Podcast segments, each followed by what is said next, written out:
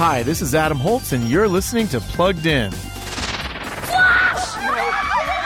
Hi. I love you! Thank you. I need you here now, Barry. In the superhero movie The Flash, now on video, D C Comics speedster Barry Allen is pondering his past. Specifically, the murder of his mother when he was just a boy.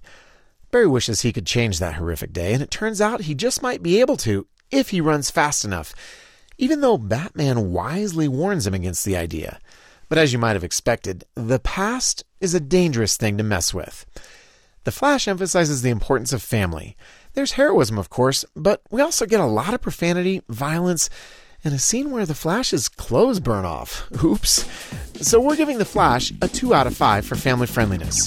Read the full review at plugged in dot com slash radio. I'm Adam Holtz for Focus on the Family's Plugged In.